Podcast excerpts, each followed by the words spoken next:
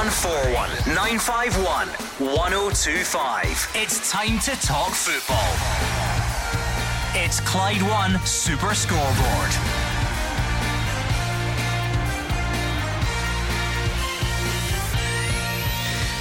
Good evening and welcome to Clyde One Super Scoreboard on another big night of Scottish Premiership action. Rangers head to Hibs looking to cut the gap at the top of the league as St Johnstone also take on Aberdeen.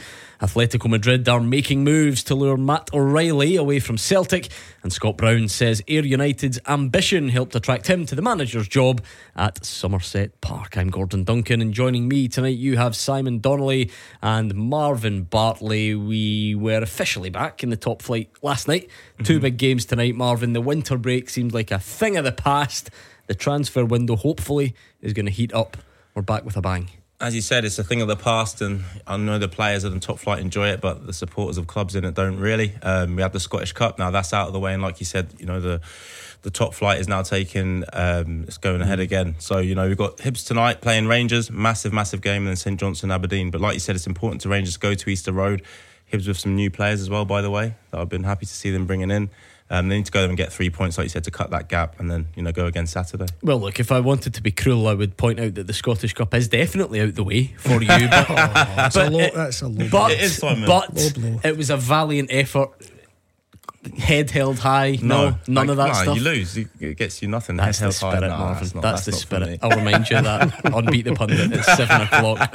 Uh, but Simon, a week left of the window, so that underpins everything that's going on. But we've now got big football games as well taking place at the same yeah, time. It's, it's all go, and I think I said last week this becomes the, the business end of the of the season a big game through in Edinburgh tonight for, for Rangers. Obviously, they've been talking about the, the games in hand, but you know they've got to go and make that turn them into points to put the pressure on Celtic.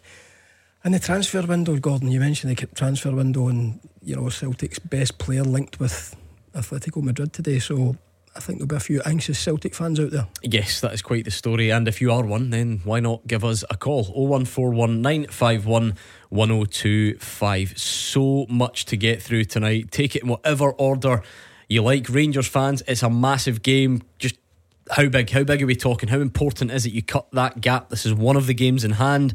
How important is it you cut that gap? How confident are you of doing so? How worried are you on the back of no Abdallah Sima? Um, as we, we know, we heard last night Abdallah Sima's season pretty much potentially over. Um, not confirmed, but looking like a fairly long term one. How much does that damage your confidence uh, heading into tonight? We already know the likes of Danilo out for uh, a while, and maybe guys like Cyriel Desser's not been hitting top form. Fabio Silva, it's quite early. So, which one plays tonight? Who would you pick up front tonight, Rangers fans? Fabio Silva or Cyriel Dessers? Let us know. Who else would you pick? Come on and select your team. Uh, are you confident? Are you worried? Are you somewhere in between all those usual pre match thoughts? We've not had the chance to do this in the Premiership for a few weeks, so let me hear from you if you can. 0141 951 1025. I don't know if this is going to be some sort of therapy hotline, but you can speak to Simon Donnelly, Celtic fans. How do you feel about this Matt O'Riley situation? Atletico Madrid want your star man. He's clearly been your star man this season. Usually, I would at this point in the show ask, what do you think? Should Celtic sell him or not? But I think I think I know the answer to that one. I, th- I think I know it's a resounding no. So um, I don't know if we can even have a bit of fun with it. Come on and just tell us just how desperate you are to keep him. How big a, a problem would it be?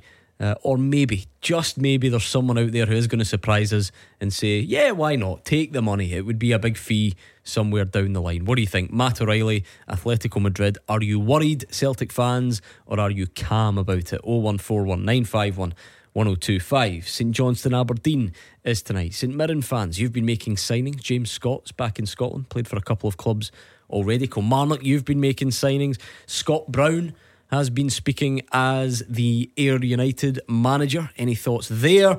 Get them in. It really is all happening. 0141 951 1025. And whilst you get your calls in, let's head to Easter Road and set the scene with Gabriel. Thanks, Gordon. Yes, Hibernian against Rangers. The second half of the season begins tonight for these two teams. For Hibs, it's all about securing a top six berth and pushing on for European football, whilst it's all about the title for Rangers. And tonight is the first of two games in hand they have on league leaders Celtic, who are currently eight points ahead. It may seem a big margin to make up, but a victory this evening, along with two more old firm games still remaining in this campaign, the title race would be well and truly alive. In terms of team news, there's no Connor Goldson who's suspended, so expect John Souttar to start next to Leon Balogun. Uh, Jack Butland will likely come back into the goal. Could we see a first start for Fabio Silva as well, Gordon? That's what Rangers fans will want to know. What about the hosts? Well, it was a tough end to the first part of the season for Nick Montgomery's side, winning just one of five, but things have been good on the whole for Montgomery since he's come in, and he'll hope with a few new signings he can continue to mould the team in his image with his own players. As Marv touched on earlier, they've just announced one this evening, a Luke Amos midfielder. He's not had a club all season, spent a lot of time in the English Championship. He's completed a successful trial period and has been signed on an 18-month deal. They've also brought in two loanees, Myziane Maolida, left winger from Hertha Berlin, and Emiliano Marcondes. He could make his debut tonight, Gordon, an attacking midfield, and he's part of this new partnership the club have with Bournemouth. So it'll be interesting uh, to see the team news. That'll be out in about 40 minutes. Hibs have got four players away at respective international tournaments as well. But as we know, it's always a fierce game between these two, Gordon. Can't wait for kickoff. Looking forward to it. That's why he's there. That's why he's a man at the top of his game. Did I forget that Connor Goldson was suspended? Yes, I did. But mm. that's why he's there to keep us right. so add that to your team selection headache, Rangers fans give us a call. I've missed this. I've missed you building up to a Premiership game. It feels like an eternity, but we're back doing it tonight. So 0141 951 1025. Big Hibs man, you are, of course, Marvin Bartley. Uh, you'll be, of course, putting your allegiance to one side in the name of neutrality on here this evening. But it, it is massive, isn't it? Yeah, it's a massive game for, for both clubs. Um, you know, Hibs v Rangers always massive in, in terms of the fans, the Hibs fans, they expect um, but Rangers go in there, obviously, as we spoke about there, trying to kind of cut that gap at the top. I think for Hibs, with the signings they've made, you know, a top six finish is, is the bare minimum for Nick, and I think you'll know that. You know, the wages that these players are going to be getting.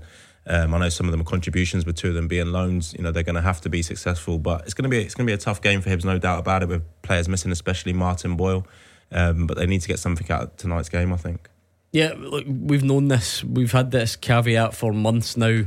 Simon, you mentioned the points gap, and then you're obliged to say, ah, but Rangers have X games in hand. And then there was one uh, postponed, wasn't there, just before uh, the, the break? And Celtic obviously won when the sides met. So um, it's massive. Whenever there's that, that chance there for to, to cut the gap or miss the chance to cut the gap, it's, it's always going to be huge. Yeah, and I think just to be the twos and fro's of being in a title race, you know, this kind of comes out at certain times. Rangers have a the advantage of going tonight and, and cutting the gap. They've actually got the two games before Celtic, you know, take to the park on Saturday to turn, you know, the gap from eight to two. So that that you know, if I was in the Rangers camp, that would be my objective to go and put the pressure on Celtic, knowing that they can cut that back to two. But you know, it's it's easier said than done. They're, they're through Easter Road tonight. They're at St Mirren on Saturday. Not the easiest places, but if you want to be in the title race and if you want to go and challenge, you know, these are the ones that you have to go and win. Right, get your thoughts in. Rangers fans, how confident are you feeling? Is it a fixture that fills you with a bit of uh, nerves, trepidation, call it what you will? Pick your team. No Abdallah Sima, how big a blow is that? Connor Goldson suspended. And if you're looking for that 50 50 one, Cyriel Dessers or Fabio Silva, who leads the line? 0141 951 1025. Stephen is first through though, and he has got Matt O'Riley on his mind. I thought he might. Stephen, Talk to us. What are you thinking? How's it going, guys? Good, thank you. Good. Are you well? Right. Aye, no bad. Good man. Cheers, aye. Right, so I was just listening to you with Matt O'Riley there, right? And my point being is, the, the Atletico Madrid will come in and they will try and pay maybe 20, 25 million for him. And he's got all these years left on his contract. Mm-hmm. How, how they are, hanging about, like, say he played, for instance, he was a Liverpool player. Yep it'd be 150 million, 100 million, whatever, right? Mm-hmm. This is where Celtic should make a statement, bring Scottish football up with the rest of the world, and say, listen, price tag minimum 50 million pound, and I'll guarantee they get it. Wow, I mean he's a good player. Could Celtic command fifty million for him? Just to the background, just in case anyone's had a busy day. So it, it came out earlier this afternoon that Atletico Madrid have made a move basically for Matt O'Riley. The other thing is, which I think does muddy it a bit in terms of some Celtic fans wouldn't entertain it regardless, but it seems like Loan. it would be a loan fee though paid now, and then further payments beyond that, which could rise uh, to you know twenty odd million. That was the, the latest update I saw was that the Scottish Sun um, carrying that story there. Um, I think other clubs are clearly interested. We've seen a bit of that. He's only twenty three, as Stephen says. The contract is relatively long. Are you worried with your Celtic hat on? A little, a, A little, little. concerned. You yeah. look a bit worried actually. Yeah, a little not like concerned. you. Listen, he's been Celtic's top player this season. Girona was mentioned at the, s- the s- uh, the end of last week, and you know, albeit they're doing really well, they're top of the, the league at the moment. I didn't see that being a threat, but Atletico Madrid are one, of- excuse me, one of the top clubs in Europe, uh, and I can see the attraction there.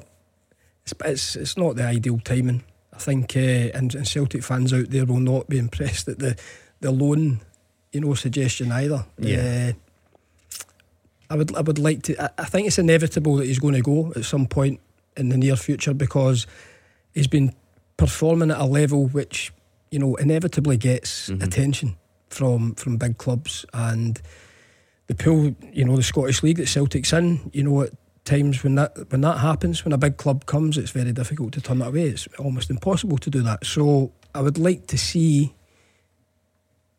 Matt stay hmm. to the, the. I mean, we just touched on it there. There's a title race in hmm. place. You know, Celtic can sit there and, and we can be eight points ahead of Rangers, but there's a title race in place. So you, he's, your best player. Can Stevens' wish come true, Marvin? Can, 50's Celtic, can Celtic start the bidding at 50? No, no, we can't. Um, listen, Why not? Uh, Stephen wants to know. Yeah, of course. You know, I, I know he, he spoke about what happens down in England, but you have to think about the wages players are getting paid in England as well. You know, you've got players down there that we're paying for teams like West Ham that are on, you know, 100,000, 150,000 pounds a week. You know, that's without going into probably the, the top six um, in the league. So, you know, we have a cap on what we can really get for our players. You know, as I said, because it, the wages have to be relevant to, you know, what you're demanding from uh, for them. Um, it's a selling market up here, unfortunately, but it is it's really good for the players to come up and and do well. Um, but you know, Rangers and Celtic, you know, are the same as, as most clubs in Europe. But as I said, there's a real ceiling to what, what we can get for our players when you know they do end up leaving. Is that not just the, the way of the world without delving into the economics of it too much, Stephen? We- We're Right, just, well- we're just not going to get a 50 million bid for a player in Scotland, are we? Right, right. Listen, this is what I'm saying. Right, Scotland are the whipping boys of the world right now. Right, because we're getting good players through. Right, we're selling them off for peanuts. And they get another club. Look at Virgil Van Dijk, for instance. Yeah. Right, look what he's worth. Right, Point, yeah. Mm-hmm. what did what did we get for him? Not sure. Yeah, it was kind of Yeah, I mean, mm. next what was it? Was it no something daft like twelve million? or yeah, something? 11, tw- 12, something like that. And of course, you th- you say he's not that much better, is he? By the time he's at Southampton and Liverpool pay the big money, I get that. Right, but so Stephen, I- how do how do we break that so quickly? So, Right, say what- Kieran what Tierney, point 20, is- 25 million, right? Kieran Tierney. How do we go from Scottish record export at 25 million, Jota as an example as well? How do we go from that to double it so quickly? Right. My point being, right, is Matt O'Riley's, what did he say, 23 year old, Mhm. right?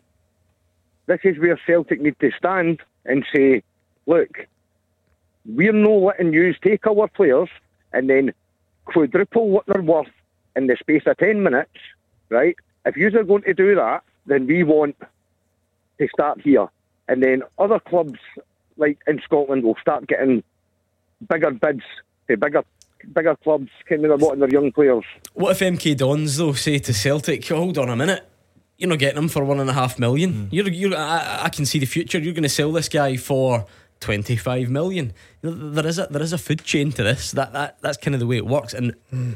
that's what makes this one so interesting. Because as Simon says, this is football. You want to win games. You want to hmm. win trophies. You cannot ignore the impact that his departure may have on a title race. But this would be one of the best examples of that player trading model you can imagine. You go to MK Dons, Yeah. spend a million and a half on a guy in League One, and mm-hmm. move him to Madrid for 20 odd million a couple of seasons later. It, it doesn't get better in a business sense. No, it doesn't get better, like you said, in a business sense. And I understand, you know, the fans and, and, and Stephen's obviously on the line now, you know, speaking about it and wanting more. But it's the same as, like you said, he, he got bought from MK Dons. You know, he's proven himself at League One level, regardless of how good anyone thought Matt O'Riley was going to be. Now he's come to a higher level with Celtic and he's done it again. But like you said, there's a food chain here. You, you can't suddenly start demanding 50 million pounds for players because what happens is the next Matt O'Riley that Celtic want it doesn't come. Mm-hmm. You know, people like Dembele and like have come before and you know came into the league and then been sold on. Now that's perfect for Celtic. Say, well, listen, look what we do to these players, and then we sell them on. As soon as you start stopping them and become unrealistic with how much you want for them, you know, it stops your, your player trading, mm-hmm. so to speak. Uh, Stephen, listen, nothing wrong with aiming high. I don't know if the guys agree on that figure. Um, what about Thomas, who's also on the line? Thomas, does the talk around Matt O'Riley worry you as a Celtic fan, or how do you feel? Hi, Pan. How you all doing? Good, thank Hi, you. Good. Thomas. Yeah, yeah. It doesn't worry me at all. I'm I'm a composed Celtic fan. Where obviously, the business model has been to to buy players at a younger age and sell them off a, a greater value. With Matt O'Riley being very young, I believe he's what 22. Yeah, he's got a big future ahead of him. And unfortunately, doesn't lie with Celtic. I don't believe. The other caller there said it was a year to go in his contract. I would get rid of him, of course my ballpark figure would be between 20 to 25 million. But having said that, they already get replacement players there. Hatate, I know he's a wee bit older, but also Bernardo, you take you take a punt on him, and there's two very well established players. So you don't think losing Matt O'Riley could be the difference between winning and losing the league, and then bearing in mind you're talking 60 million or whatever it is for next season's Champions League? Absolutely not. I don't think it's going to be a, a burden on this year's um, title race. So obviously he's a, a, very technically gifted player. He's a playmaker. He's, he's, he's an engine in there, but it's not going to affect the title. Absolutely not. Would you be as confident of that? Well, listen, I knew we were going to be speaking about it tonight when I was driving in. I, th- I think Celtic's strongest midfield is Callum, Matt, and Hatate for me over the last two years. Hatate's obviously these injuries. The, the positive from a Celtic point of view, I thought, was him going to the, the Asian Cup, or the Asia Cup rather, getting minutes. I believe he started the game uh, today. And, you know, to come back and, and, and go into that strong midfield, yes, I would accept what Thomas is saying. I think Bernardo's knocked at the door over Christmas. You know, certainly he's he's upped his levels and, and forced his way in there. I think obviously with a, a gap being created with Hatate being injured, but that that for me over the last two years, that that midfield doesn't get beat for me. That that th- mm-hmm. that three. So listen, football's football. People move on, and you know you have to go and find replacements. But I just, I just feel with, you know, the title race very much there. Uh, for Celtic, I would like to see Matt stay to the summer. I love to be surprised on this show. I thought every Celtic fan would, even though the money's big, mm-hmm. would phone in and say, "No, just nope, can't do it, can't do it just now." Title race on Champions League, but Thomas is focusing more on the business. Thinks it makes sense. Is it is it too much of a risk for you? Yeah, I, I, think so. I think in this window, I think Simon's hit the nail on the head. You know, to do it in the January window with how long we've got, seven days or whatever it is to go. Um, you know, I think makes things extremely difficult. And you know, you touched on it earlier about, it being a loan, and that might be for financial fair play yeah. reasons and all that sort of stuff. I to think they're committed yeah. to buying is it Arthur Vermeeren from Royal Antwerp for right. for similar fee, twenty odd, twenty three million or something. Yeah, but I think from a Celtic point of view, I, you know, definitely listen. He's a top top player. He's been absolutely brilliant you know, he spoke about his goals and his assists that he has, you know, so far this season, but he's always involved in it, you know, somewhere involved along the line. The yeah, always involved yeah. in things. And he's a huge player. And, and, there's no doubt about it. If he leaves the club, then he, he weakens at the starting 11. I imagine Brendan's now looking for a replacement just in case it does happen. But there's not one player that's bigger than Celtic Football Club. You know, as good as Matt O'Riley is, they've lost better players than him and they've came back because look how successful the club have been. Absolutely not on the Matt O'Riley front, or are you more willing to think about it, as Thomas says. Let us know right now. And what about you, Rangers fans? Easter Road tonight. How do you feel? Who would you play up front, Dessers or Silva? Who else should play? How big's tonight? Get your calls in, and we'll talk next. Clyde One Super Scoreboard. Listen and watch. Check the Twitter feed at Clyde SSB. You are the voice of Scottish football. Call 0141 951 1025. Clyde One Super Scoreboard. Marvin Bartley and Simon Donnelly are here. Team news from Easter Road for the visit of Rangers won't be far away. So why not speculate, predict, call it what you will, Rangers fans? How would you line up? Would you play Dessers or Silva? Who leads the line tonight? And then more generally, how important is the game? How important is it to cut the gap? How are you feeling heading into this one? It's game one of Abdallah Sima's injury, if you like. He wouldn't have been available anyway because he was away on international duty, but still, this is maybe a glimpse into the future of what it's going to be like without him for the next couple of months. William is in Uddingston, and we're wondering whether Celtic will be without Matt O'Riley in the near future or not. What do you think, William? Well, it's a it's a strange situation. I mean, the guy's getting offered to go to a bigger, better league, but the point I made to, to your producer Chris was, if you want to go and buy a player in England, and that player is valued at fifty million pound, so if Atletico Madrid want him, then obviously they must see a good value. They must see a good player. Now, the point I made to your producer Chris was, if you thousand pounds for a Rolls Royce in Scotland, you pay two hundred fifty thousand pounds for a Rolls Royce in England. You don't cross the border at Carlisle and get it fifty or sixty or seventy thousand pounds cheaper. Irrespective of wages, that two hundred fifty thousand pound car is the same price in England as it is in Scotland. So why should we, as Scotland, see our players at a lower valuation? I'm a Celtic fan, including Rangers. Dig in, dig your heels in, get the money and make your game better because we'll have more money in coming in. We can bring big, bigger and mm-hmm. better players in. Stick to the guns. Matter, irrespective of say where you're playing in Scotland, doesn't matter you're playing the dark side of the moon. If that player's worth fifty million pounds in England, then he should be worth fifty million pounds in Scotland. Other cars are available, but the point I'm making is a Rolls Royce the same price in Scotland as it is in England. I'm not. Sh- I'm not sure about the analogy, though, William, because there's a, a few moving parts when it comes to football. Marvin, Are you. I know you don't have a Nah. a, a Queen of the South branded Rolls Royce out in the car park. Definitely not.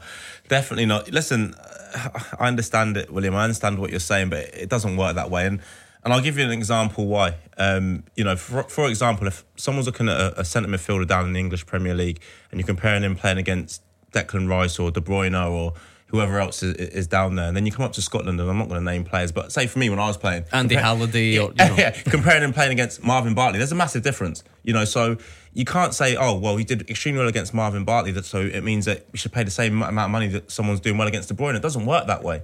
You know, so our league is unfortunately not at the same level as the league in England. You know, that's fact. So, you know, for Atletico Madrid, we're speaking about it kind of off air. Like they, they don't know if Matt O'Riley can go to the level, their level, and play week in, week out consistently. Because at the moment, yes, when you play against Rangers, I get it. You know, and maybe maybe an, a Hearts or whatever. He's but- possibly caught the eye against them. yeah, in, uh, Europe. Yeah, and, and did extremely well, exactly. But if Matt O'Riley was playing in La Liga and doing well, he'd be worth more than 25 million or 30 million because they know he can do it in that league against better players. Here's the thing: if we've now moved on to an area of discussion that I didn't actually expect tonight, Simon, because I just thought the the conversation would be: look, there's a title race here, there's a trophy to be won, there's a Champions League to be qualified for, keep and, and therefore can't sell Matt O'Riley. I, I get the gist of Williams' point, but if if we are talking 25 million, that is good money. Yeah. it is. I, I, we can't now pretend that that's not enough. Surely. Yeah, that is that is good money. I mean, you, you spoke about it. They, they, they bought him for a million and a half from MK Dons, and you know they extended his contract. I believe you know Celtic in a strong position. You know to get a good fee for him, and the callers are coming in thick and fast. There, not arguing, but they're stating you know what they want from Matt O'Riley. Uh, Celtic will get you know a, a good fee whenever he dis, whenever he goes if it's now or if it's in the summer or whatever. From my perspective, I'm looking at the football side of it and I'm looking at a guy who, Marv touched on it there, if he's not creating goals this season or scoring goals, which he's added to his game on last year, I think he was top assists last year, I might be wrong. He's involved in everything, mm-hmm. you know, and he's, he's he's at the top of his form. As I said, that does bring interest, but I'm just thinking from a from a football point of view, it would be great to keep him there to the summer. And and then they maybe, you know, cash in. They've had three seasons or two and a half seasons out of him. I don't think any Celtic fan out there could argue that he's not done it for them. You know, winning a lot of silverware while, whilst he's been here. And you would wish him good luck. It's just, it's the timing of it. How And would you it- been as a player though, Simon? You're a Celtic man through and through. And Yeah, listen, for you. listen. I'm the, I, I signed for Sheffield Wednesday in a pre-contract, mm-hmm. but we, I, mm-hmm. I seen it through to the summer. It was Yeah. a slightly different thing.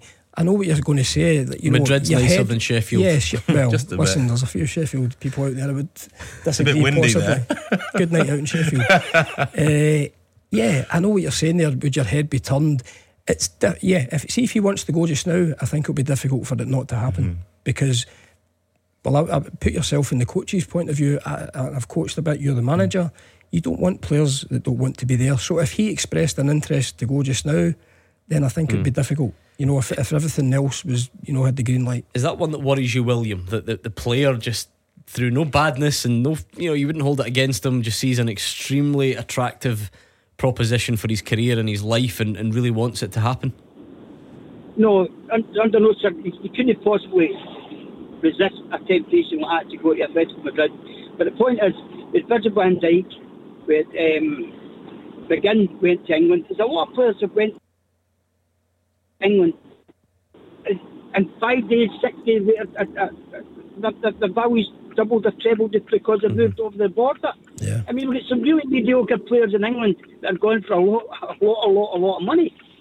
See, the And thing is, William, I, I, I actually agree with that wholeheartedly, and I wish we could really boost all, all of our fees. I, I agree with the theory of it, but Matt Riley became more than a one and a half million pound player when he came to Celtic. That was the point I was trying to make earlier. Celtic saw an opportunity, bought him in League One, and as soon as he came up here and played that first game against Rangers, he was then worth more than he was worth at MK Dons. I- Is, it, is that not just uh, this all happening in, in relative terms?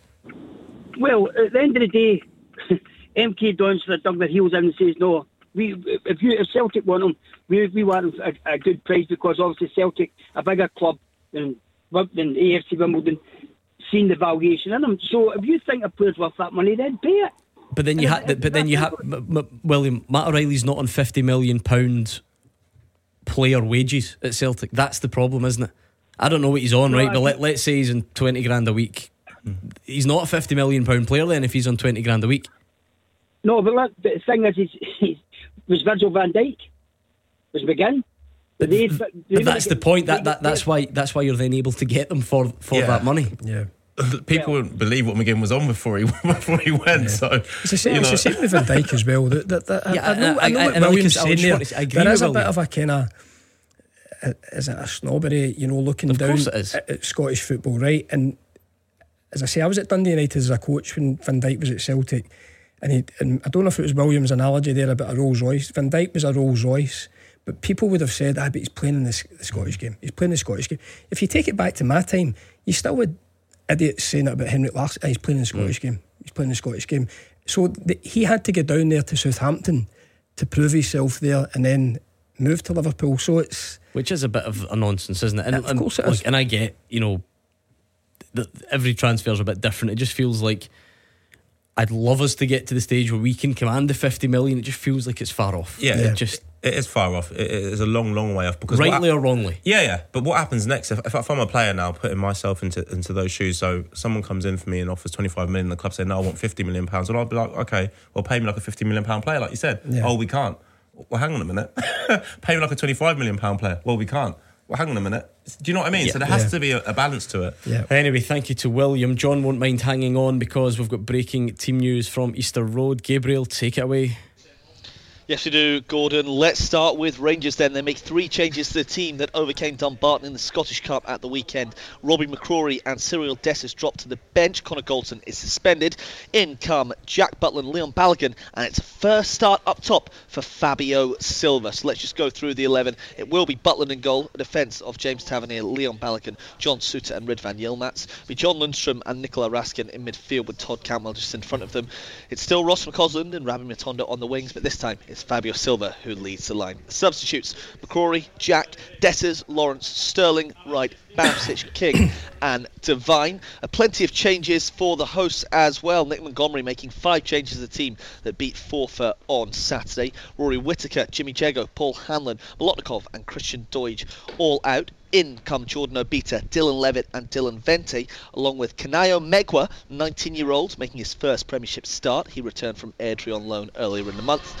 And Myziane Maolida, the left winger from Hertha Berlin, who signed on loan earlier this week, makes his debut. So the team will be as follows. It's a 4-4-2 formation. David Marshall in goal. A defence of Kanayo Megwa, Will Fish, Lewis Stevenson and Jordan Obita. Élie Youan and Jair Tavares will be the wingers with Dylan Levitt and Joe Newell in the middle of the park.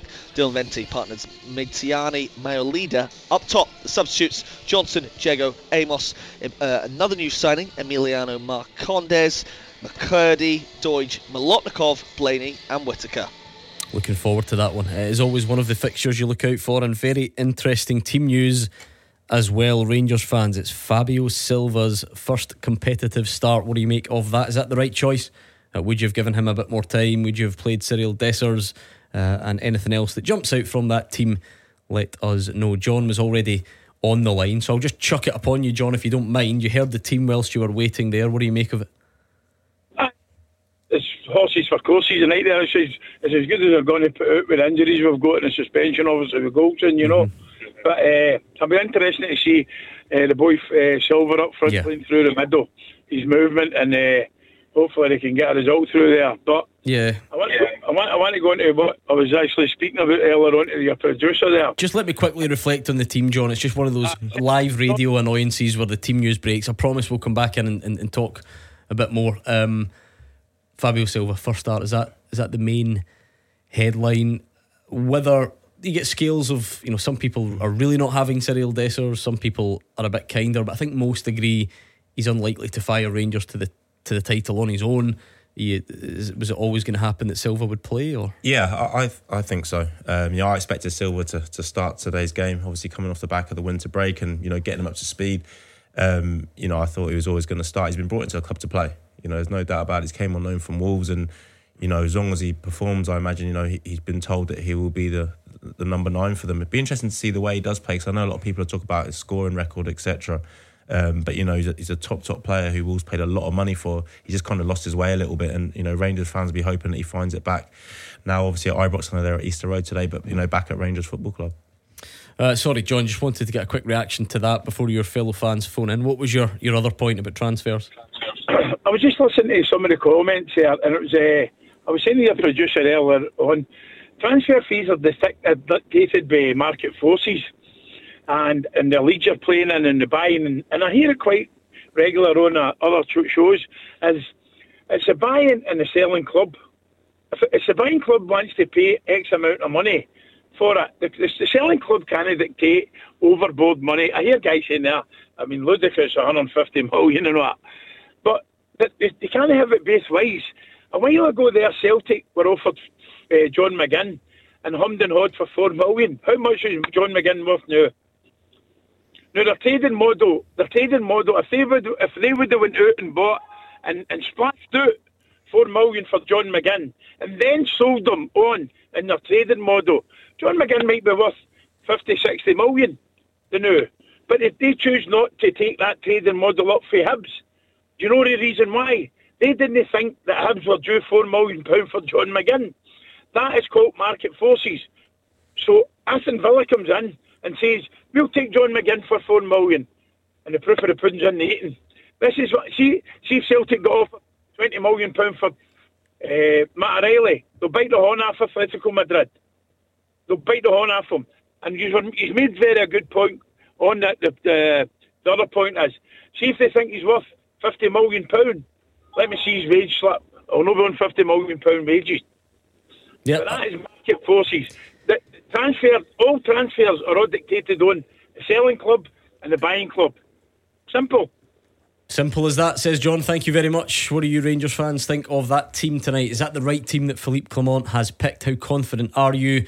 You've got injuries, you've got suspensions, you're probably still looking for the squad to be stronger anyway uh, after the transfer window. So, how do you feel about that game tonight? Pick up the phone and we'll speak to you after we do this. Clyde One. We're on a bit of a winning streak this week with Make Me a Winner. Last time out, it was Sarah who won 90,000 pounds. She's got a bit to go before she can afford Matt Riley, but it is a nice amount of money. She's going to pay off a bit of the mortgage, go on holiday, treat her dogs as well. Uh, we could make you the winner of £95,000 paid into your bank account straight after the call tomorrow, but you do need to be in the draw. So text yes to 61025. Texts are £2 plus your standard network rate.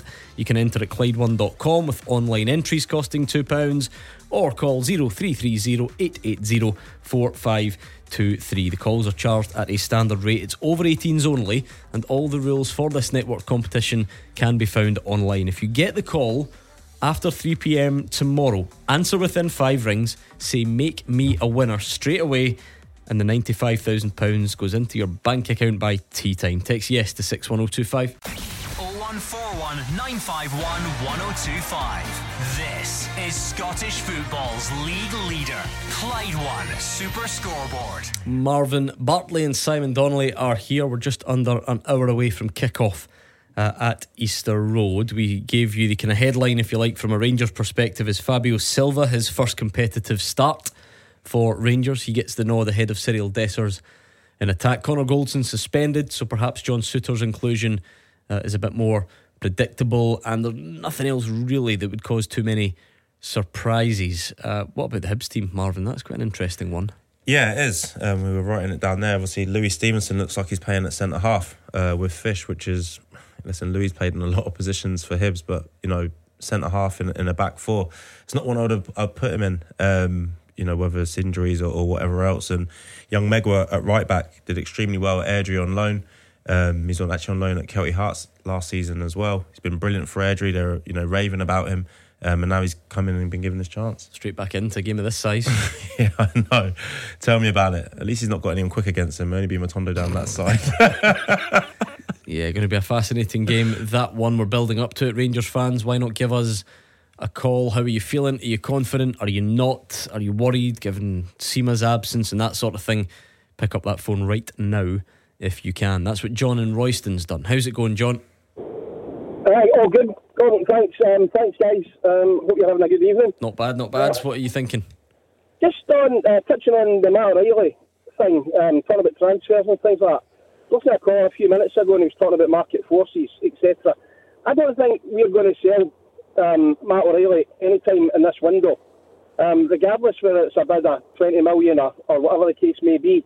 Now, I get in the past that we've we've sold for profit, and as we all do, and we've nurtured young players through and we are a selling club when it comes to that, in all fairness. But I don't think we can afford to sell Matt just now. Um, Reo Hatate's just coming back fitness wise. Paulo Bernardo's come into a game, albeit the last three, four games. Um, he's still a loan signing, there's nothing concrete there to say he's our player yet. Um, so I think, yeah, I'm resigned to the possibility of losing Matt Riley in the summer. But at this present window, I think we'll keep him. Are you relaxed from the player's perspective, John? That you know, it's obviously if it's there, it would be a very attractive offer. You still think that would that would be all right? You would he'd have to kind of accept it and, and, stay for the time being.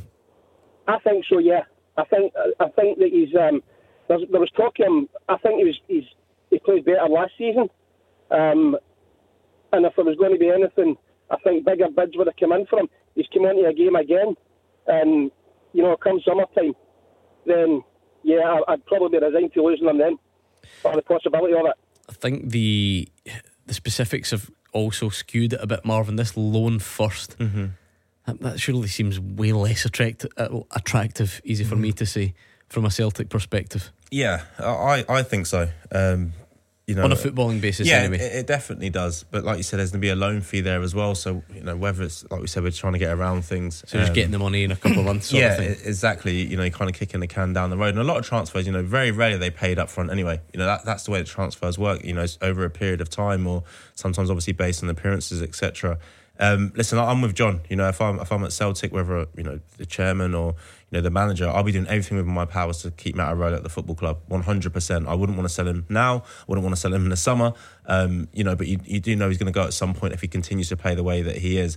The problem comes if you know they hit a number that, that works for everybody. You know, and and then all of a sudden the player then, as he said, we're not saying that he's going to go in and say I want to leave the football club, but it becomes you know Mm-hmm. Everyone has their value, and if they hit that value, then it's going to be difficult to you know keep hold of him. Like we said, you have to acknowledge the the food chain of things. Yeah. Simon, all this window, We've been going round and round in circles on Lawrence Shanklin, Shankland, and people yeah, saying, well, words out of my mouth. "What if what if he wants to go to Rangers? What if he wants to go to Rangers?" I know. I mean, I've no idea, and I'm sure Matt O'Riley is very loyal to Celtic and would give his all. I've, I've no reason to disbelieve that. But if it was to crystallise, it, that's a heck of an attractive offer, isn't it? It is, and you know that I was also thinking about that as well earlier on because on the show we have spoke about Shankland, Celtic, Rangers, and you know without being the hypocrite, you know because it's came round to the Celtic, there is always a position on the food chain, uh, and when a club like Atletico Madrid come calling, you know it, it could it could turn Matt's head, but you know, and as, as Marv says there, until there's a figure which works for everybody. You know, from a Celtic point of view, you would hope that they don't meet that figure uh, in this window, but you know, it'd be hard, it'd be hard to hold on to him. Is it just the fact, John, that there is still clearly a title race on? I mean, it's, it's close enough. Whatever you think will happen, it's close enough at the moment. The Champions League next season is that is that the type of thing that makes it you know unimaginable for you? As an example, Celtic were 15 points clear at the moment, and you're thinking, well, we could make 25 million for Matt O'Riley. Maybe you're more inclined to do it. Massive, massive. Um, I, I do believe it's a massive incentive. Uh, the Champions League. We've got, we've still got a hell of a lot to play for in this uh, season. You know, there's still the Scottish Cup, the league. We're ahead at the moment. Um, long may that continue. You know, Rangers won't get it easy tonight at Easter Road. I don't think. Um, albeit it's a game in hand. They've got another game in hand. Um, you know, to, to call, call back as well. Um, I think they're moving on from strength to strength. We've, we've improved with a wee lot against um, Hearts and Kilmarnock, and I think we've just moved on for that. Um, and we're starting to get together again. I think Brendan's um, he's got the team playing the way he wants to play, and the Champions League a massive incentive again. So um, I'll put. I'm going to put words right in John's mouth. If Rangers lose tonight and lose again at the weekend, the Celtic win, you sell Matt O'Riley because you're confident that the title's wrapped up. um, but that is it, isn't it? It's still clearly it's close enough. You're more than entitled to think Celtic listen, will of, go but of course it is. on, you know, it? at one point Celtic had opened up, and they do have the gap. Obviously, Rangers have the games in hand, and there's nothing guaranteed there. But you've got to acknowledge that it's a title race. You know, at the moment between the two, and And Rangers are looking to strengthen. We're talking Yeah. about Diomande and listen, there's in. a week to go. I would argue Celtic. You know, Brendan Rodgers was talking before the transfer window about bringing in quality. So there's still a week to go. They've signed Kuhn. Uh, there might be more incoming. I would, I'd, I would expect more before the, the end, but you just don't want it at the expense of, as I said, your your best player this season. Thanks, John. That was nice of you to give us a call, and it takes us. Oh, quickly, quick, quick, go on then. Sorry, sorry. Just about the, the, the caller that was going on about the market forces, talking about showing wage slips and all the rest of it, and concrete bids coming in. I'll say one name, Alfredo Morelos. There wasn't one concrete bid came to Ibrox for him, and yet they were raving about him being a 20, 30, 40 million pound player. Have a good night, lads.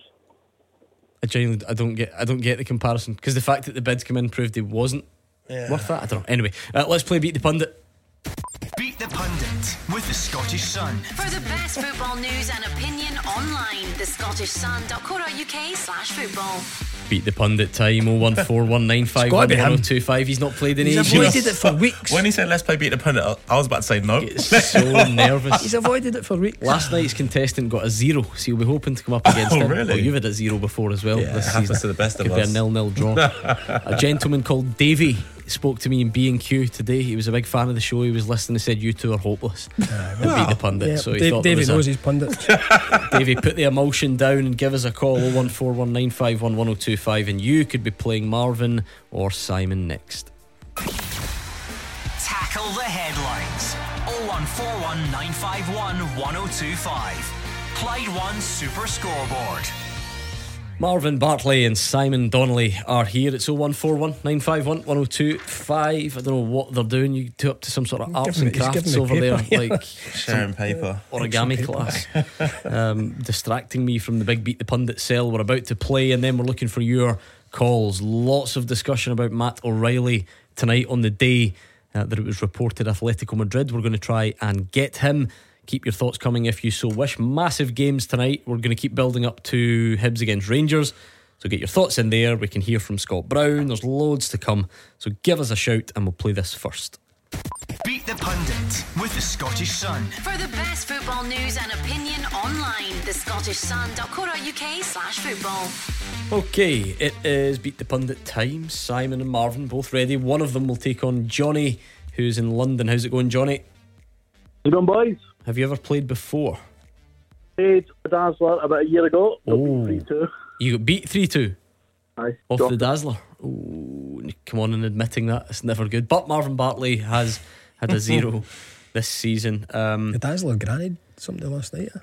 he did, yeah, miraculously. Um, Marvin, apparently you've got a 71% win percentage. Yeah, Yeah, well, I don't know what that is like.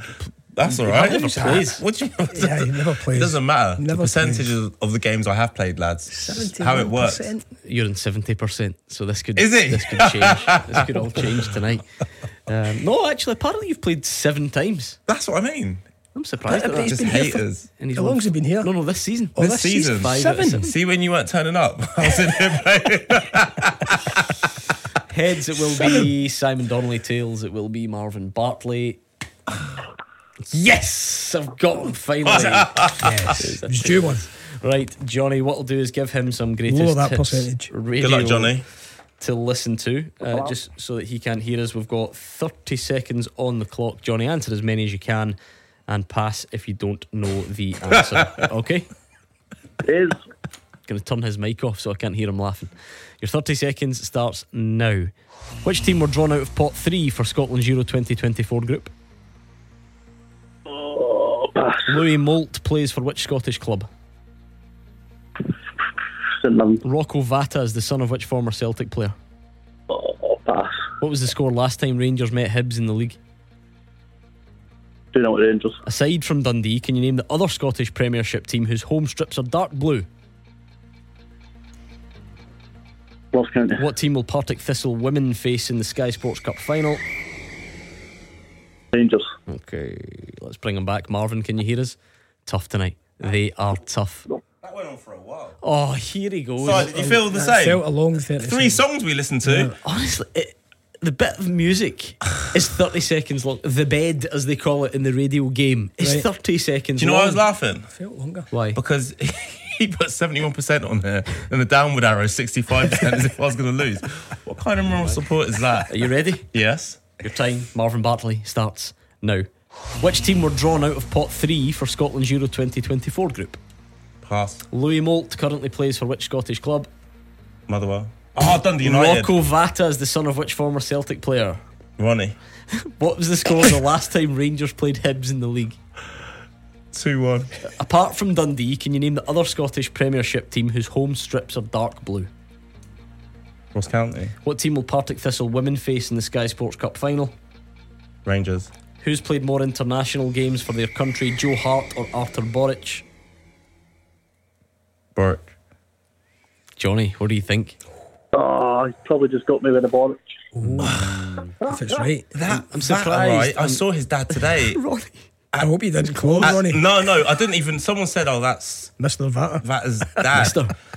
Let's go through them. Oh man, I'm surprised that oh, you hear. sweating. I mean, which team? You're you're honorary Scott. I've tried to take you under my wing. I've tried to get you excited about the Euros. Hungry Hungary. Are the pot three team. What are you saying? in Scotland. Oh, cheers, sorry. Yeah. Hungry, just like you were when you were tucking into your KFC yesterday. I heard you were spotted in the KFC car park. I had five meals A yesterday. family bucket to yourself. I just sitting in the car doing my own thing. He's grateful. Anyway, um, Louis Moult plays for Dundee United. That's I know. really bad from Played you. against them in the cup. as well. Exactly. That's Johnny. I'll let away with it. You not Did Johnny Dun- get the first one? No. Oh, Still no, no. Still nil nil. Rocco Vata is the son of Rudi. Rudi. You were close. Ronnie. Not Ronnie. Ronnie Vata. do you not know him? Rudi. nil nil after three questions. Uh, Oh. Right. Johnny's a Rangers fan. Marvin's a Hibs fan. And none of you could remember the last time Rangers met Hibs in the league was 4 0 Rangers. Was that Philippe Clement's first game in Could've been, charge, maybe? yeah, to play again bit. after. Anyway, it was 4 0. None of you. Nil nil This is a good after game. four questions. I'm going to win. This is awful. Um, apart from Dundee, can you name the other Scottish Premiership team whose home strip is dark blue? See, that's the level of question Johnny we had said to stoop St to- Johnson. to, Johnny for you to get it. though? Ross County, both got it. Ah, well done, Johnny. Partick Thistle women will face Rangers in the Sky Sports And Cup lucky final. Johnny. Johnny got it. So did you two all. The game has now been moved, by the way. You remember Monday night we had Brian Graham on.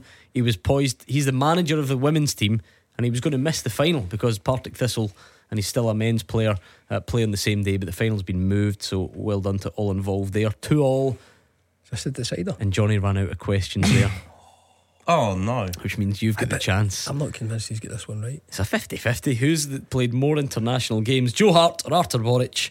You went Arthur Boruc. He's got 65 caps. Joe Joe Hart. Hart's not going to have 65. You're right. He's got 75. You got it wrong.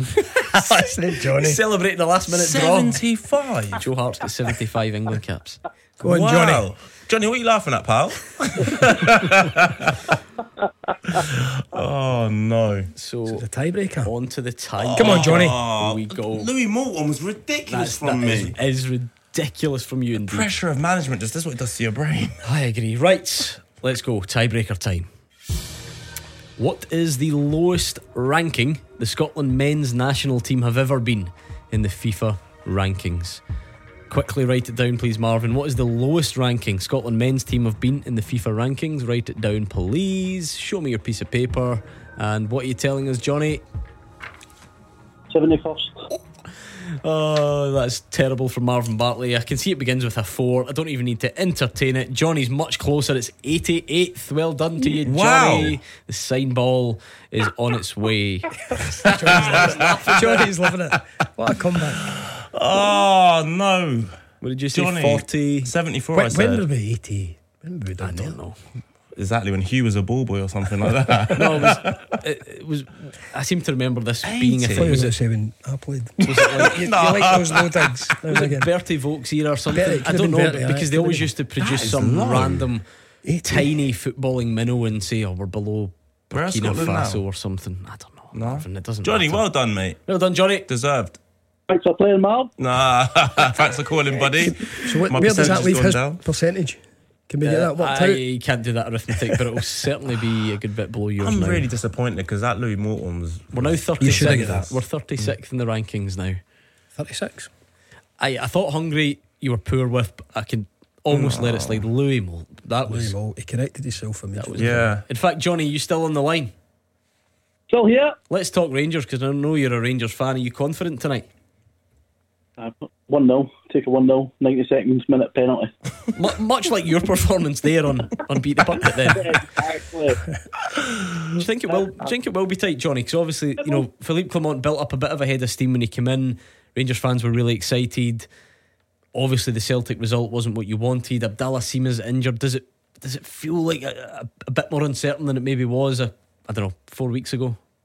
I mean, we, we weren't going to have Sima anyway because Sima Yeah, true. he was there, he'd been injured. He'd have still been uh, away on international duty. We, we still, obviously, it's been talked about, we still need to sign a striker. I think if we sign a striker, um, we'll be all right. We'll make a challenge, but but if we don't bring someone in between now and the end of the window, it'll be tough. Tonight, hopefully, I'll be able to.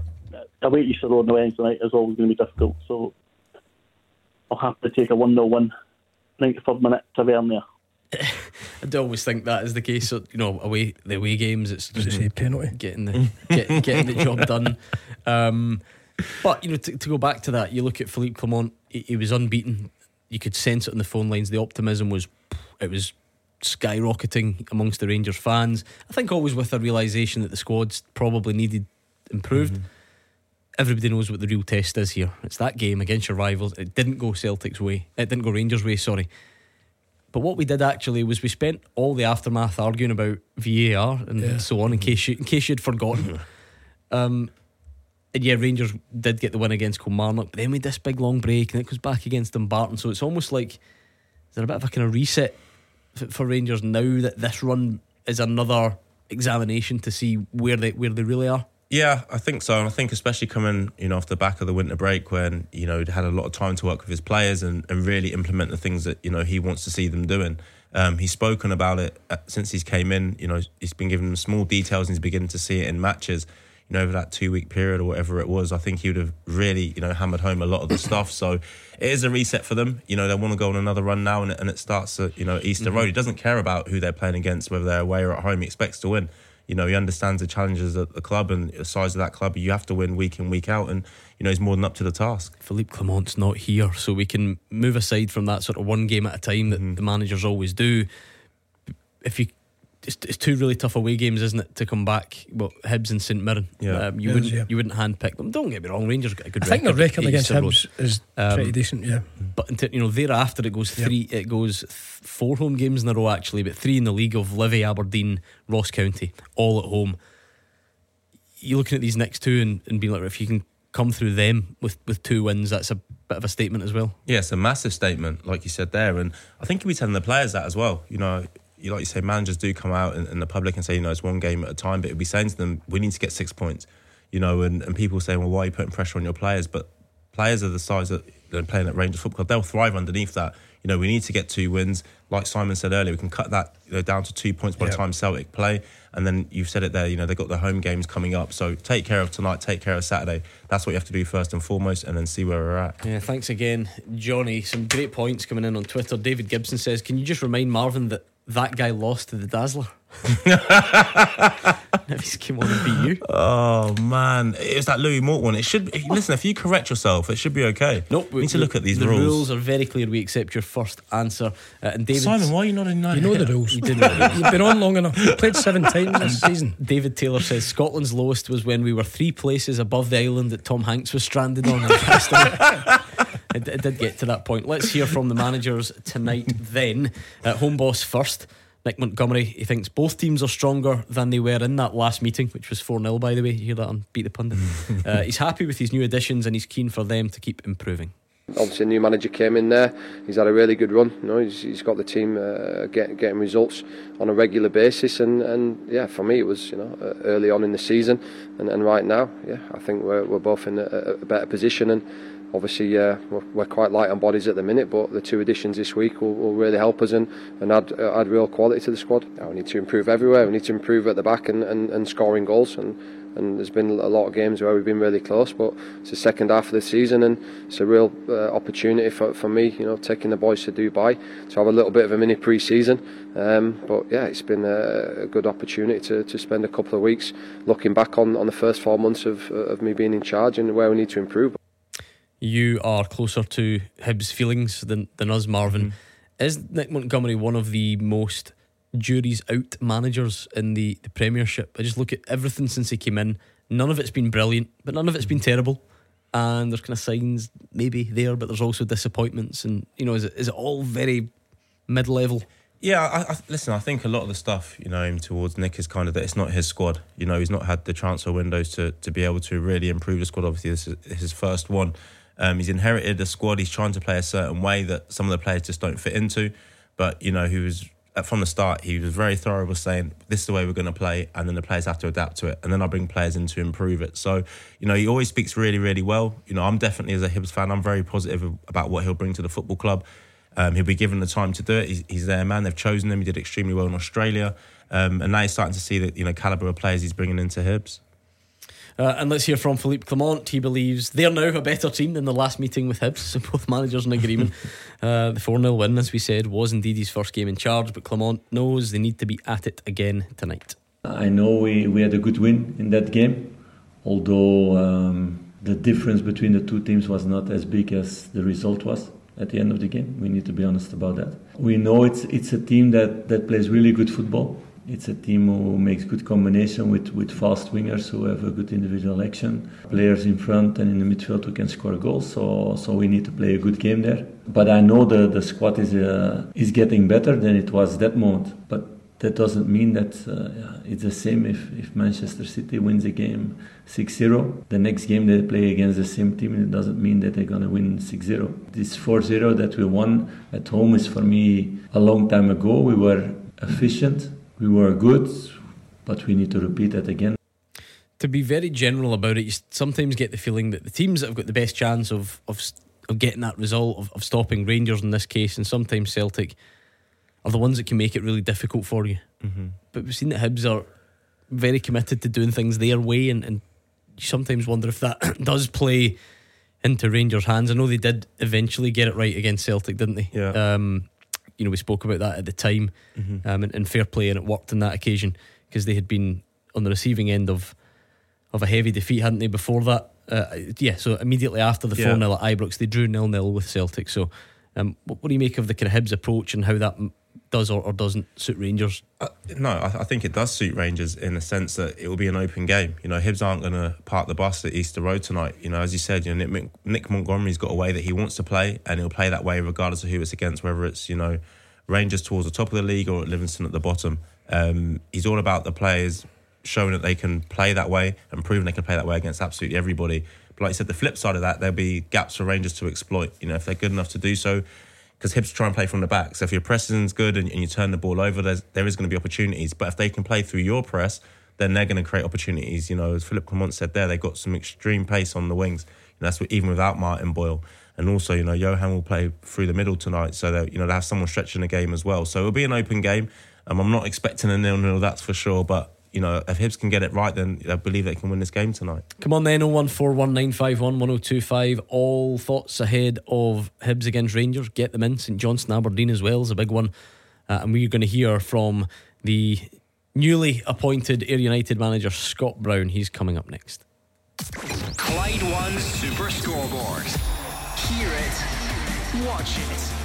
Search the YouTube stream now. Taking your calls on Scottish football.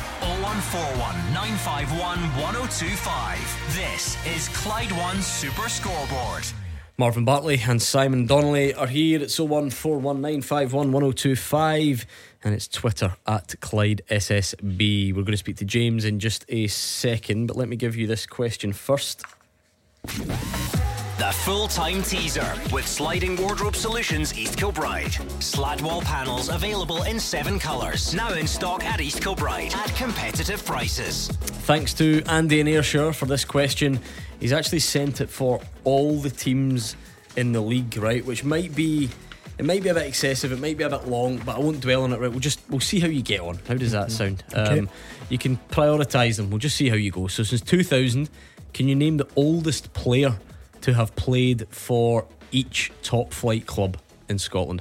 I'm not even really looking for all 12, right? But we'll just see how you get on. Pick the obvious ones and we'll work our way through them. So, since 2000, can you name the oldest player who's played for each of the top flight club? It could be Craig Gordon. It could be in the cup. It could be that that appearance came in the lower leagues. But Craig Gordon. okay, uh, yes, he is Hearts. Answer. Well done. Marshall At Hibs. yes. David Marshall. Who would Rangers' oldest player this century be? Defoe. No, someone a bit older than him. Davis. No, older than him. Oh, is he centre half? Older than him. Wow. McGregor. Yes. What have you got in common The here? theme Craig here. There's a Gordon, theme David here, Marshall, aye. Alan McGregor. There's a few of those. Anyway, we'll get back to it. If you don't get all 12, we can, I don't know, we'll bring it back another time. But anyway, James is a Celtic fan on the line. How's it going, James? I'm fine. Good evening, Gordon, Marvin, and Simon. I've got a wee scenario for you about Matt, uh, Matt O'Riley. I would sell Matt O'Riley today for £30 million. And I'll tell you why I would sell him. At the end of the season, there's a £60 million jackpot, the highest in the Premier League I've ever known.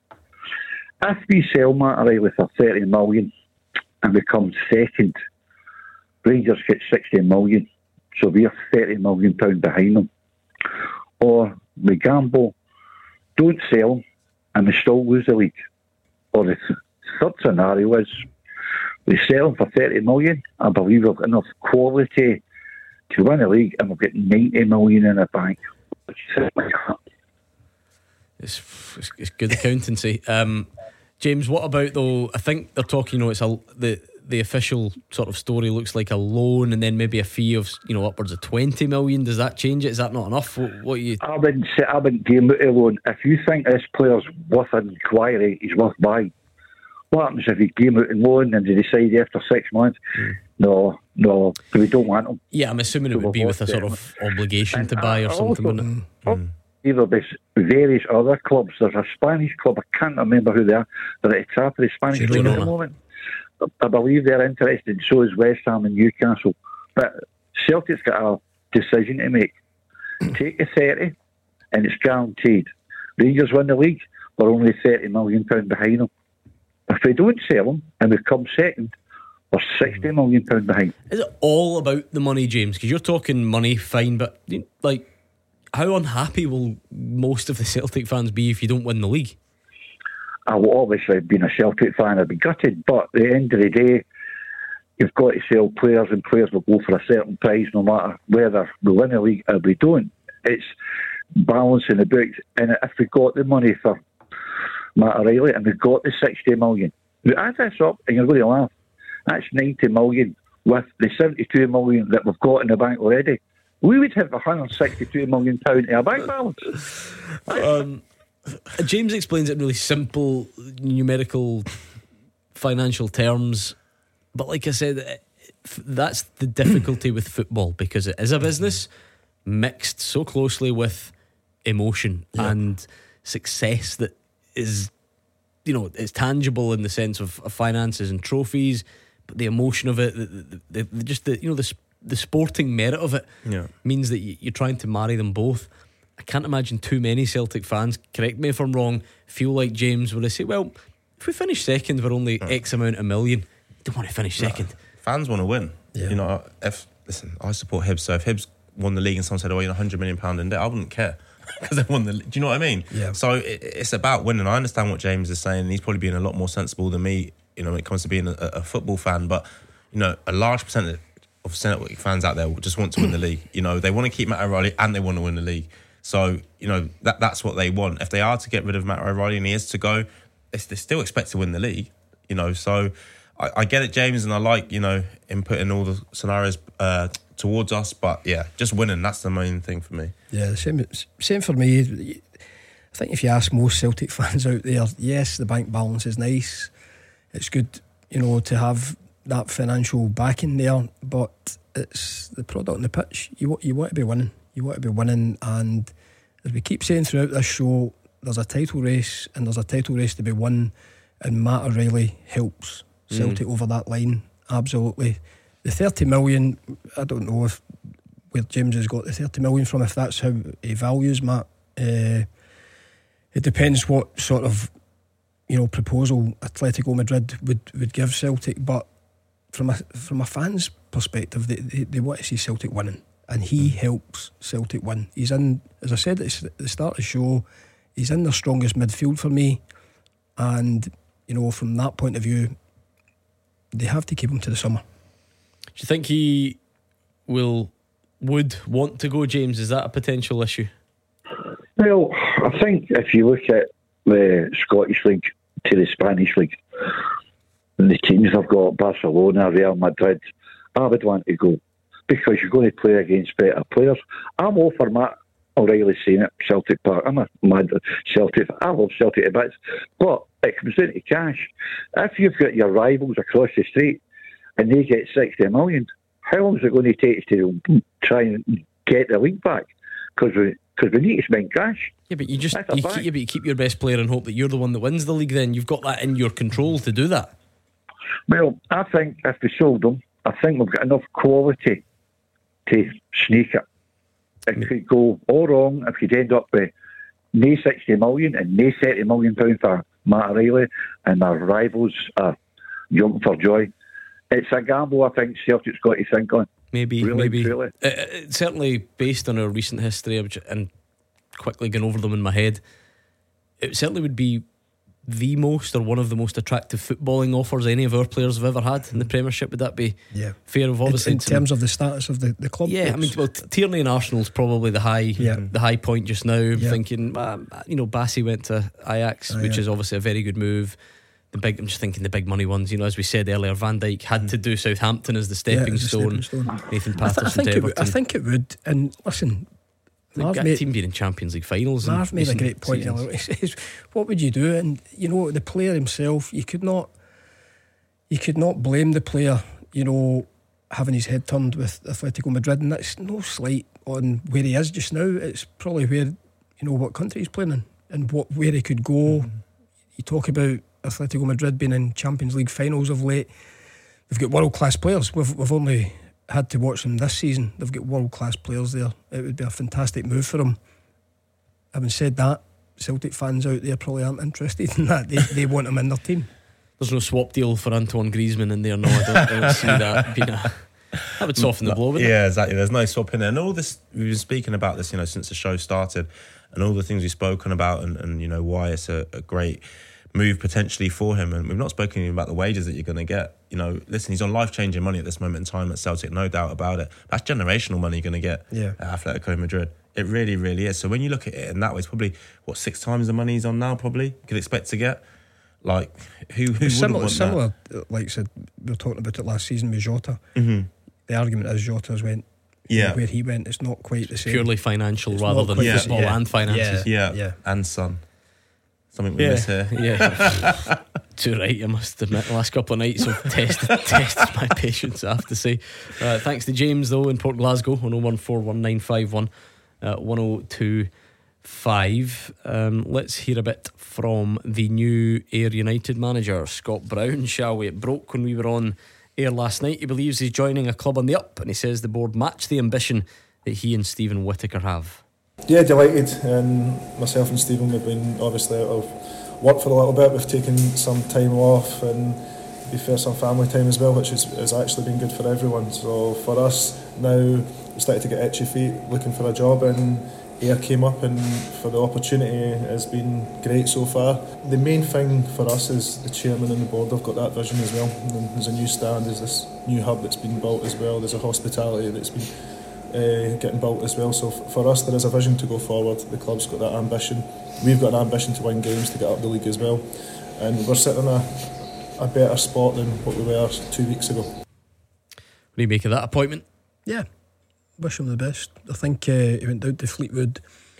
I think it was a difficult job for him. I think going to Ayr as his next, you know, dipping his toe into management. I think he'll be able to use his network maybe a bit better at Ayr uh, to try and improve the team.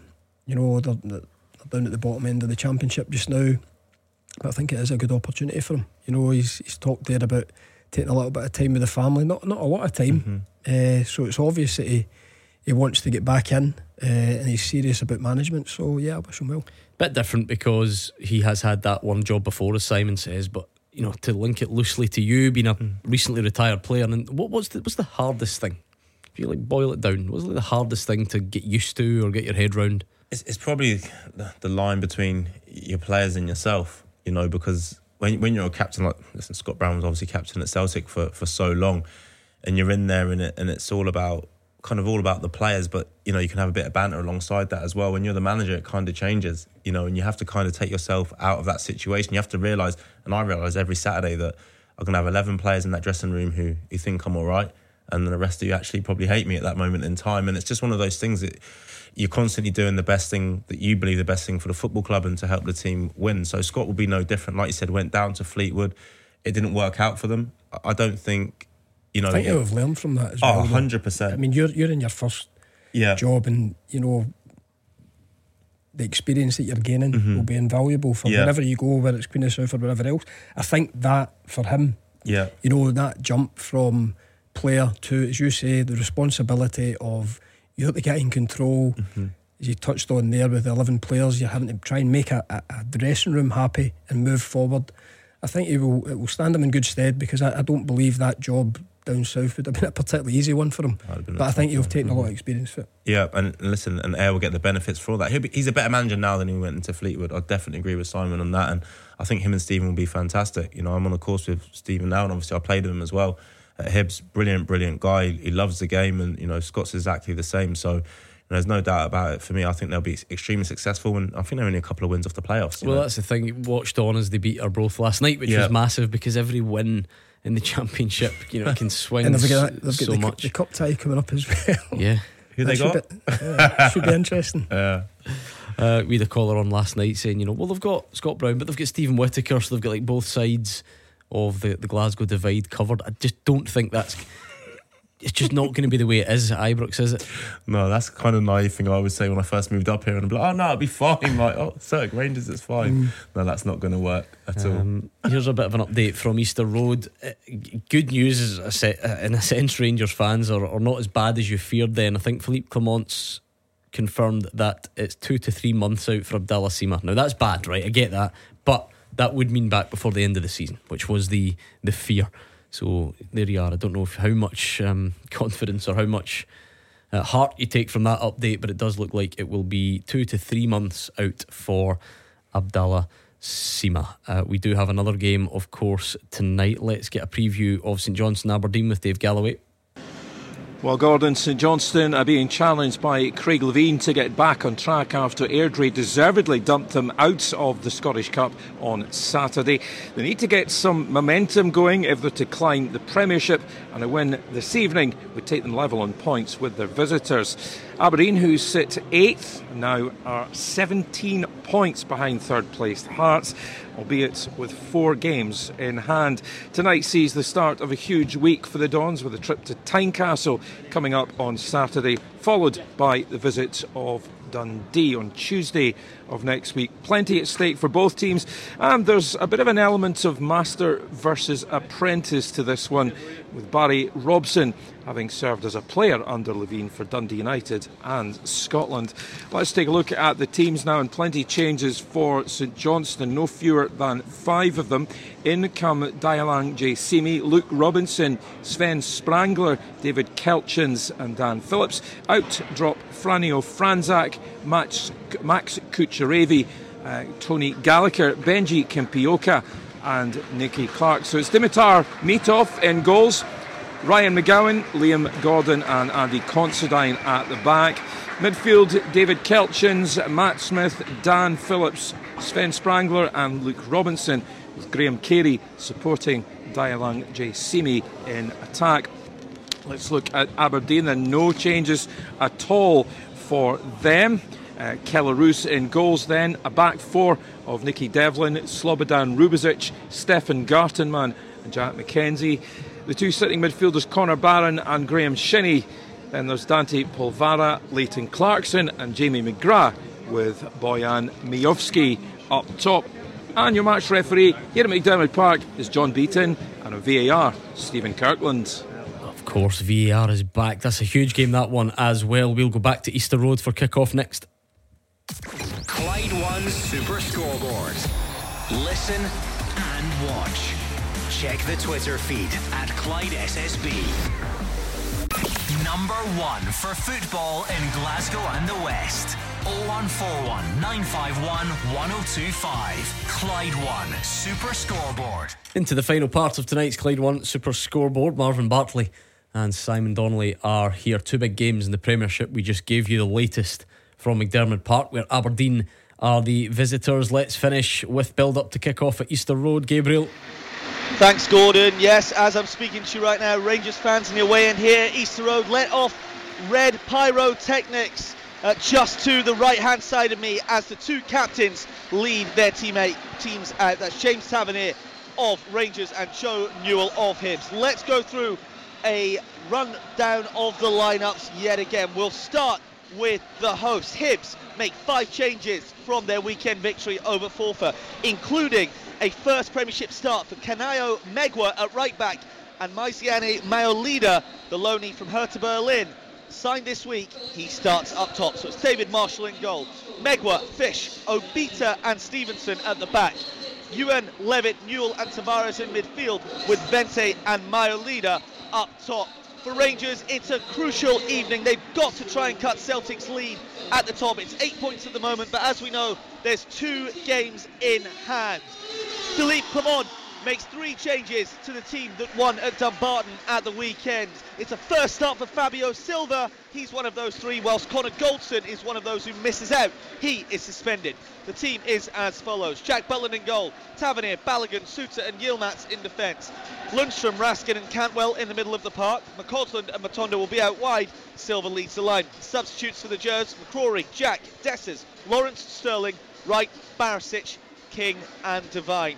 As we know, Gordon, it's always a fierce game between these two. Hibs not won any of the last seven meetings. Their last victory coming back in November 2021. Of course, the reverse of this fixture was Clement's first game in charge, a 4-0 victory back in October. He's had such an impressive record since then, losing only one time. And Clement says he doesn't expect the same game tonight, but he would of course love to repeat it. It could be a positive season for Rangers that has been so far. Speaking to Connor Goldson last week. He said it could be their best season yet. They've already wrapped up the League Cup. They're second in the league, putting pressure on Celtic. They're through in the Scottish Cup and in the last 16 of the Europa League. The pitch looks great here, Gordon. Miles better than the lower league surfaces these two played on four days ago. The referee here is Stephen McLean and the VAR is Andrew Dallas. Stephen McLean has got the whistle in his mouth just ahead of kickoff. And for these two teams, the second half of the league season begins right now. Oh, looking forward to it, I have to say. Go on then, Marvin, with your head, not your heart, please. How do you see this one finishing? I think it's in the end of a Rangers win. I think it would be by the odd goal, but I just can't see. Can't make a case for the Hibees. You were I worrying about the back four. Is it? Uh, actually- Yeah. it looked like Obita maybe at centre back and Yeah, Stevenson at left back. Either or, no, Yeah. whichever one's at centre half. Not a natural centre back, and I think going into you know such a big game is going to be tough for them back there. Um, yeah, I, I think there'll be goals in it. As I said, I just I just can't see Hibs winning that game. 3 1 Rangers. Full house, full house for Rangers. We will soon see. Really looking forward to the game uh, and a big one between Aberdeen, uh, uh, their trip to St Johnstone as well. Because Aberdeen, it's kind of hard to get a grip on where they are because they've got so many games in hand. So they we're talking about Rangers trying to, to claw back the games in hand, but Aberdeen have got even more to do. Then you start to get more of a feel of you know how, how good, bad, or indifferent the season's been. Yeah, like you said, you know, games in hand are, are brilliant, but you need to win them. You know, if you if you don't do that, and all of a sudden it goes from I think is it four games in hand they have now. If they don't win tonight and then they're at Tynecastle on Saturday, and all of a sudden that gap to third place becomes you know absolutely massive. So they need they need to win tonight. You know, I know St Johnstone desperate for the points as well, but if Aberdeen are going to get back towards the top of the league, um, you know, really be fighting for those European places, they need to start winning tonight. And it's just unfortunate they're playing against St Johnstone. Early corner for Rangers as they go to get on that front foot and try and make something happen, but it is headed clear. Uh, let's visit the teaser. I did say technically I've got 12 answers here, right? Which is a lot for the teaser. It's a toughie. Uh, so I don't mind if we uh, if we kind of just get as close as we can. I'm not going to. Uh, oh, big save. Jack Butland already. Élie Youan through on goal. I mean, he's- I feel like Jack Butland makes a lot of big saves with his feet when players are through on goal. He's been Yeah. such a reliable It's been a good uh, signing. It's so a far. good hasn't signing. he? We talk about Sima, and I would say him and Butland are the, Yeah. the big success for Rangers so far this season. Yeah, so there we go. Early chance for Hibs. Right, so we're looking for since 2000 the oldest player who's played for each of our teams in the top flight, basically. Um, now Rangers are breaking up the other end as well. It's a really, really fast start. Um, so since 2000, oldest player to have played for each of our top flight teams. Um, we'll see how you get on with Rangers. You've got Alan McGregor, Hearts is Craig Gordon, Hibs is David Marshall. There are a lot of goalkeepers. Okay? I was about to say, are they all goalkeepers? Not all, but there's still more to be done. Neil Alexander at Livingston. Yes, it is. Well done. It is as That is well. Yep. Brilliant from you. Once you start naming goalies, it's a bit of an easier question than I thought. Go on, Si. You got a goalie at Celtic there. I've not. I've went. I've went. Uh, I hope you're wrong. Here's the thing. We're a team in this. Oh, this yeah. isn't beat the pundit. This is a team game. This one. Celtics is a goalie. Is it? Oh, but he's, well, a, that- I'll just score that. but he's not even that old. We're like in com- comparison to the rest. Joe Hart? No. Foster. No. So McGregor, you know, um, Craig Gordon, they're like 41. This guy was only 37. He's The one got from Swansea? Celtic's oldest player since 2000. The keeper they signed from Swansea. I don't think hmm. his name. The free. I'm going to need. He- that's he- the one. You, I think you said it. De Vries. De Vries. Dorus De Vries. Well done. He played. He played in the Masters. Did he? Yeah. I didn't get close enough Sorry to, for to bring- realise. sorry for bringing that up. I was too busy barging into people at the back, mate. the dodge him. He's actually um, good. He's really good. I've been banned from next year, apparently. Leon Balogun. Leon Balogun's now down with a bit of a shoulder problem. Rangers mm-hmm. injury no. record's been unbelievable. He's coming over to the sideline. It might be fine. Might might be all right, but just an early, an early scare there. Any other obvious ones that you want to get? I won't. Like I say, I won't pin all twelve on you um, because it's quite a lot to ask. Is Dundee a goalkeeper? Just Dundee's. I wouldn't. I think it's the hardest of the lot. Oh, okay. Yeah. Let's just move on from that then. So I think maybe I don't know if you want to start. Motherwell, Aberdeen. Yeah, if you want to go Motherwell, Aberdeen, Kelly, St Mirren, they might be good places to go. Simon, this is for you. Why? you might have played against a few. of them. Yeah, you Put might. the have. ball past them, probably. I, I don't. I don't think so. Quite frankly, Aberdeen. all I'm going to say is there is one on the list that you really should get Marvin Bartley. Right. That's all I'm going to say. I'm just going to leave it right there. That could mean anything. Goalie? Yes. Gordon Marshall? Yes. Go on, Marsh. Kilmarnock. Motherwell. Motherwell. Big Marsh. 2005, he was in his 40s when he played. He's told me he's still in his Did he- 40s now. Did he go that long? His 40s. Yeah. It's because, uh, in case anyone doesn't know the, the connection, he is, of course, your Goalie goalkeeping coach. coach. A very good one at that. South. So there we go. Uh, there we go. Right. So you've done nothing in this. Okay, listen, we can, we can get I back got to it. Uh, still goalless in that game. Big chance for Hibs though early on. Uh, Rangers have been breaking up the park as well, so a pretty fast start, which we're happy with. Um, this isn't the start of the the return of the Premiership. Last night we had a big game, and I tell you what, what a game it was! A five goal thriller. Hearts were two 0 down at home to Dundee. All this talk about Lawrence Shankland. Where's he going? Was he sick? Is he trying to avoid being cup tied? Was he back? He played. He missed a penalty. 15 penalties in a row he scored for Hearts, then missed three in a row. He's missed three in a row. Remarkable. Let's hear from? Stephen Naismith.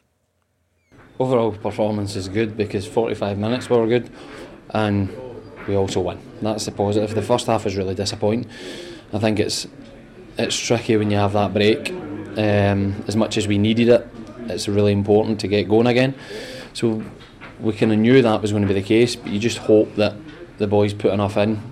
Being at home, it can be tough when the fans are demanding and you're playing against a good Dundee team. Um, but the character we showed's really pleasing because I think it's in the previous years it's been something that's been labelled that we're no, we've not got enough character, we've not got enough dig to get back in the game. But we showed today we we win three two, but it ended up could have been more. Some game. Brilliant game. Brilliant game. And he sums it up perfectly there. You know, if you can look at your team and you're 2 0 down and what that will do for that dressing room, you know, because when you are 2 0 down, they've been feeling sorry for themselves. You know, they've been looking around, probably a little bit of finger pointing, pointing fingers potentially at themselves. But to come back and win that, that dressing room after would have been absolutely bouncing. You know, even bouncing more than if they'd have won a game 3 0 because it shows that they've got that character. You know, now they'll go into games and listen, Stephen Naismith doesn't want to go two goals down ever again, but they'll know they can do it. Then there'll be a massive, massive belief in them. They've been on a fantastic run and a manager who was perceived to be under pressure by some. Um, you know, not that long ago, he's been absolutely fantastic for them, and you know, I'm really delighted for him. If I'm honest, If he stays, if he stays, is he off the penalties now? That's three, isn't it? Three in a row. Three, but he's the tallies man, the top goal scorer. he's taken them. He probably is How, taking how many do you But get? Back in the day, it was one. If you missed, you were stepping aside. He's missed three in the bounce now. Anyway, right. Any more on this teaser? Still goalless in the games that we mentioned. Tell us one of the clubs that isn't a goalkeeper. No, I think we just uh, Kelly isn't a goalkeeper. Kelly. Let's do Kelly. That's a good one because it's relatively recent, 2022. Oh, Mm-hmm. centre half. No, that's that. In fact, that's what makes this one even more impressive. It's one of the last Buck. positions. Buck. Yes, Chris Burke. Wow. Okay. Uh, let's do to finish. Let's go Aberdeen and St Mirren. They're the best two, I think. Aberdeen and St So one of them is a goalie and one's not. One's quite an easy one if you think about that. Oh, there's Joe a, Lewis? There's the music. No, but you're going to more of Simon's era. Right club, right position. Oh. Come on. Jim Leighton. Yeah. Is it? Yeah. He was 41 when he played in 2000. I did say it was from 2000. Bloody hell. The St Mirren one, again, I'm thinking it's more up your street, Simon, playing wise, but you'll have come across him in the coaching game. Jim Goodwin. He was 42 years and nine months when he played for St Mirren in 2008. So he's the oldest of all of these. 2000. What position? Of the outfield ones. What position? I think he was a centre back, I think. Came across him as coach. Probably, yep. This music putting massive pressure on me. Will put you out your misery? Easy Can you initials. have another clue? Initials. Initials. Initials. A M. Oh come on! This reminds me of the last week when I had to It wasn't as bad as that. Your number nine's not as bad as that. quick, quick, quick. A M. No. No. Fabio Silva just wide inside the box. Andy Millen. Andy Milner played against Andy. Okay, we'll leave it there. Who Come knows what will happen tonight? Whatever happens, we look back on it tomorrow from six o'clock, and Callum Gallagher is up next.